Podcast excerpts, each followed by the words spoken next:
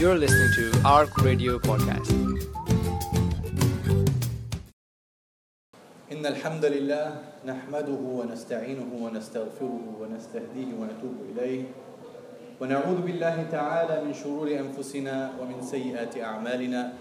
من يهده الله فلا مضل له ومن يضلل فلا هادي له.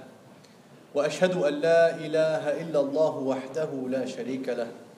وأشهد أن سيدنا وحبيبنا محمدا عبد الله ورسوله صلوات الله وسلامه عليه وعلى آله وصحبه أجمعين.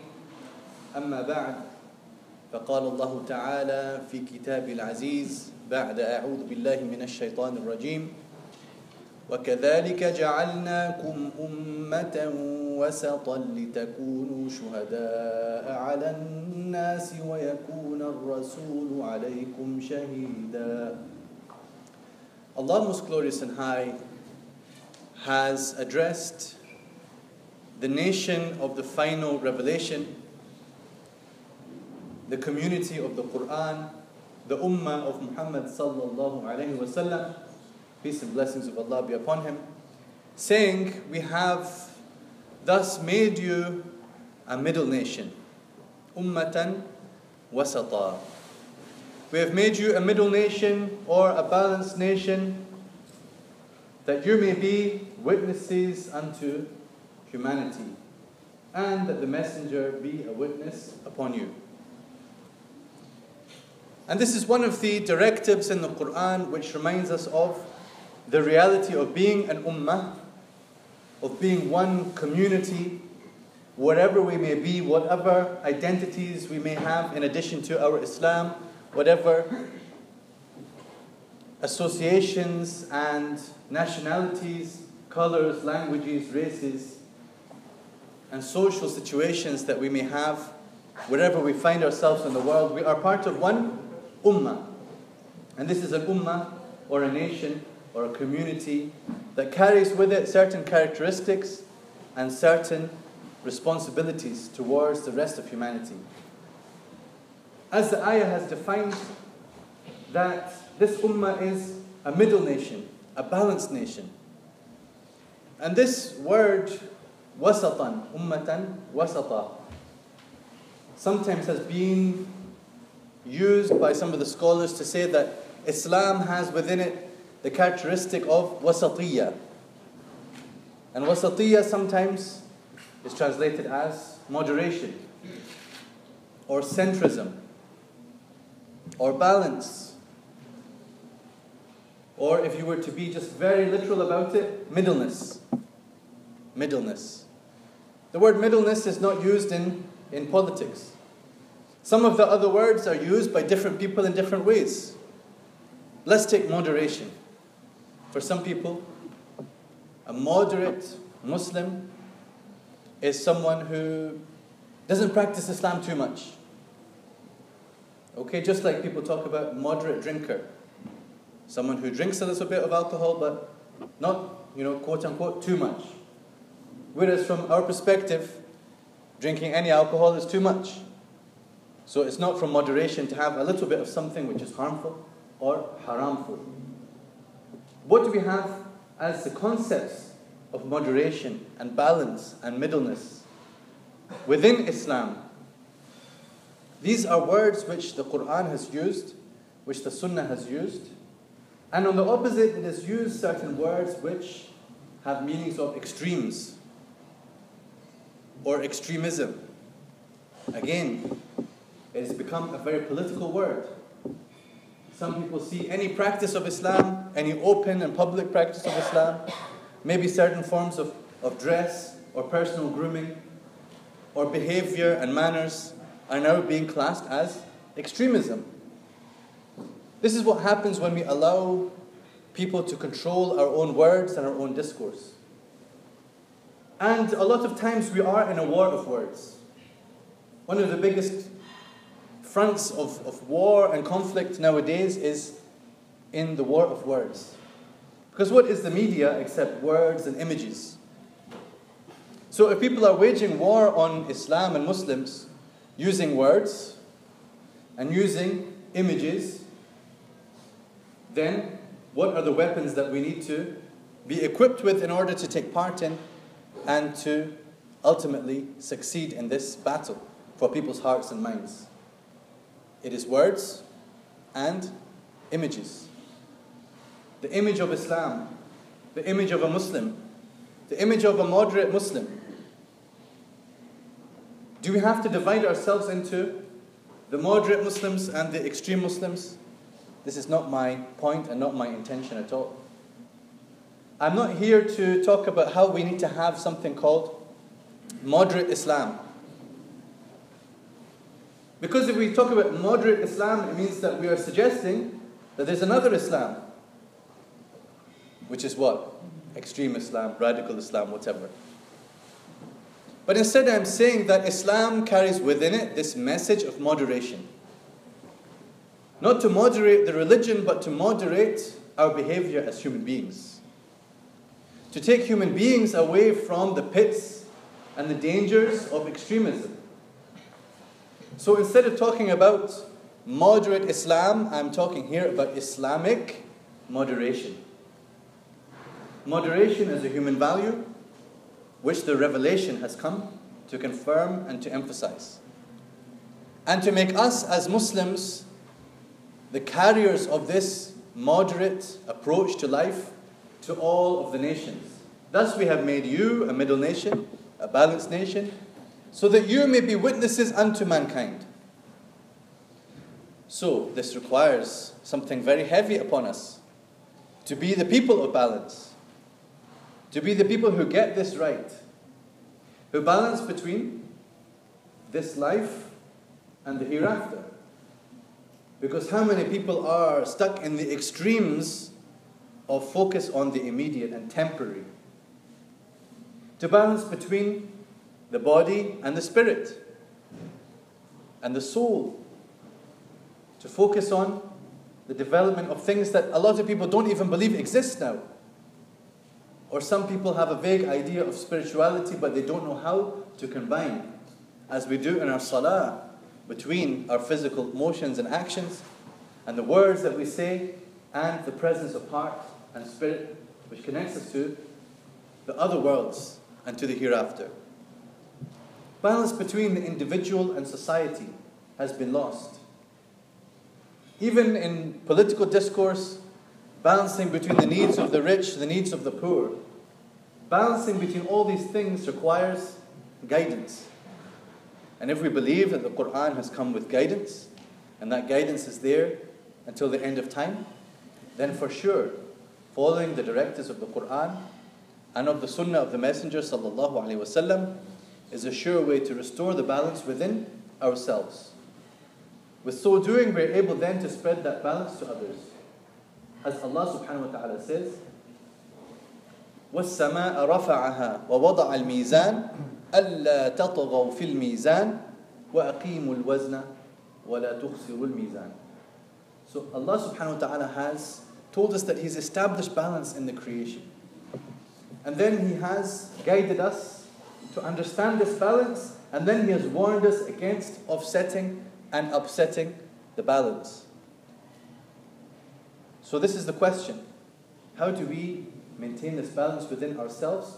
Inshallah, we will look at this as briefly as we can by thinking about how the Prophet ﷺ told us about its opposite. أقول قولي هذا وأستغفر الله العظيم لي ولكم ولسائر المسلمين فاستغفروه إنه هو الغفور الرحيم. الحمد لله رب العالمين والعاقبة للمتقين والصلاة والسلام على المبعوث رحمة للعالمين سيدنا محمد وعلى آله وصحبه أجمعين. My brothers and sisters in Islam, as we have mentioned the ayah from Surah Al-Rahman, والسماء رفعها ووضع الميزان ألا تطغوا في الميزان وأقيموا الوزن بالقسط ولا تخسروا الميزان I mentioned it again because I missed a word from the ayah. So these ayahs tell us to establish the balance and not to swerve in the matter of balance. And the Prophet ﷺ has given us this guidance for even our individual lives.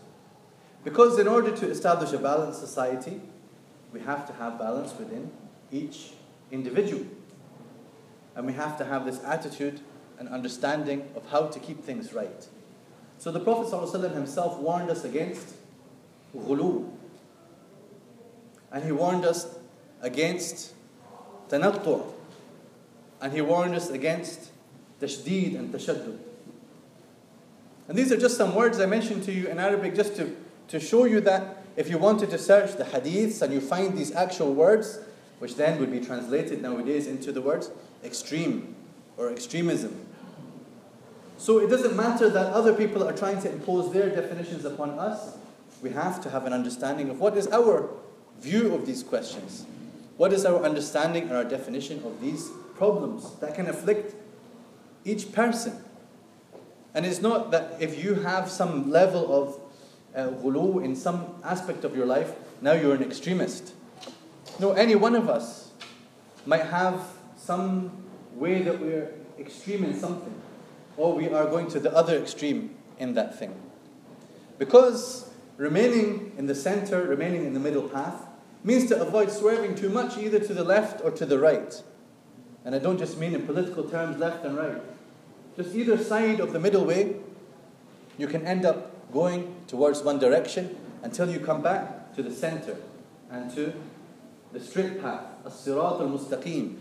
As we're always asking in our prayers in the Fatiha, to be guided to the straight path. Why do we need to be, keep getting guided to the straight path?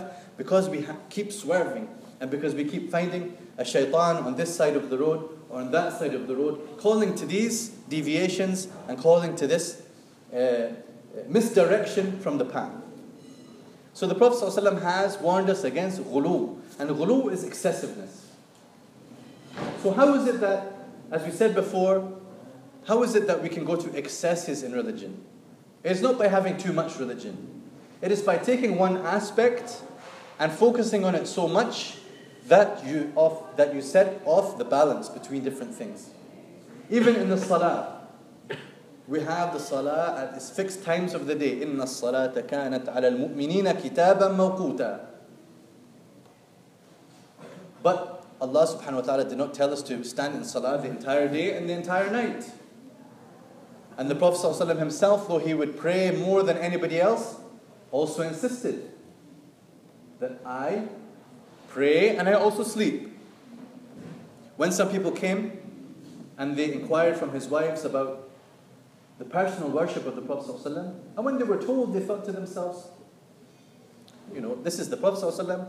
He is, uh, he is already a greater status than any of us can get to. So we, as ordinary believers, need to do more, even we need to do more than the Prophet ﷺ was doing in order to try to get close to Allah because we need to make up for our shortcomings. So one of them said, I will stand the entire night in prayer, not just one night. Always, I will always pray throughout the entire night, I will never sleep. One of them said, I will fast constantly, and I will never miss a fast. Or I will never break my fast, depending on how you want to understand what he was committing to. And then Another one said, and I will, I will not busy myself with women, I will never get married. And when the Prophet ﷺ heard this, he did not praise them, say, MashaAllah, you are so pious, you are, you are striving for the highest Jannah. He actually became very angry and he went up on the minbar and he didn't name those people, but he said, What is it with some people who have come and said this and this and this that I've heard? By Allah, I am the most God fearing of any of you and the closest to Allah out of any of you. But I pray and I sleep. I fast and I break my fast. And I get married to women. This is my sunnah. This is my way. So whoever turns away from my sunnah is not of me. It's not part of me. It's not part of my community. It's not part of this balanced nation. Ummatan wasata. So everything has its place. And from the prophetic guidance, is that many things have a right upon you, have a right upon your time. So, your salah has a right upon you, your remembrance of Allah in all things. So, that's the right of your Lord upon you. But also, your body has a right upon you. And also, your family and your parents have a right upon you. To give time to all of these things and to allot it. This is what it means to be the practicing Muslim, to be the balanced Muslim and to be the ideal Muslim. Not to feel that you've fallen short when you're spending some of your time on other things. And of course, your studies and your learning have a right upon you. And they have a particular right upon you when you're in this place and in this time in your lives. So the Prophet ﷺ has warned us against ghulu, going to excesses in something which always results in something else being missed. And this is the problem of extremism. This is the problem of focusing on one thing and losing focus and losing sight and balance in other things. And he warned us against hair splitting. هَلَكَ الْمُتَنَطِّعُونَ the hair splitters, people who delve into things which are, they're not required to look into. You're not required to know the intricacies of this debate that's happening, and it's the hot fiqhi debate. Is it halal? Is it haram? My sheikh says that, that sheikh says that. Spending all your time on arguments that don't even, you're not even qualified most of the time to be part of that debate. Leave it to people who, it's their job to debate these things. You take whatever convinces you, follow it, stick to it, and don't argue with people. Because this also results in hatred between people and is a manifestation of extremes or extremism. And the third and final term, because I want to mention to you all the important things, is tashaddud and tashdid. Tashaddud, which is hardness, harshness, or strictness. By all means, you can push yourself, but be merciful to yourself as well. Because your body has a right on you, and your spirit and your soul has a right on you. And you have to have times of rest, and you have to have times of leisure and recreation. And yes, it is halal to have fun. In fact, sometimes it is even mustahab. In fact, maybe sometimes it is even wajib to relax and to have a time off. And so we shouldn't also judge other people when they are doing that.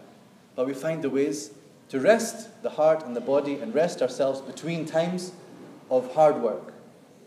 This is the way of Islam, to keep everything in balance and to make sure that all rights are maintained. May Allah enable us to be among the ummah of balance, to establish this within ourselves as individuals, within ourselves as a community and as a global ummah. May Allah guide us on the straight path, show us what is true and enable us to follow it, show us what is false and enable us to stay away from it. May Allah send His blessings and peace upon His Messenger Muhammad wasallam and all the prophets who came before and all those who followed in His way until the day of judgment. Ibadallah, rahimakumullah. إن الله يأمر بالعدل والإحسان وإيتاء ذي القربى وينهى عن الفحشاء والمنكر والبغي يعظكم لعلكم تذكرون اذكروا الله العظيم يذكركم ودعوه يستجب لكم ولذكر الله أكبر والله يعلم ما تصنعون وأقيموا الصلاة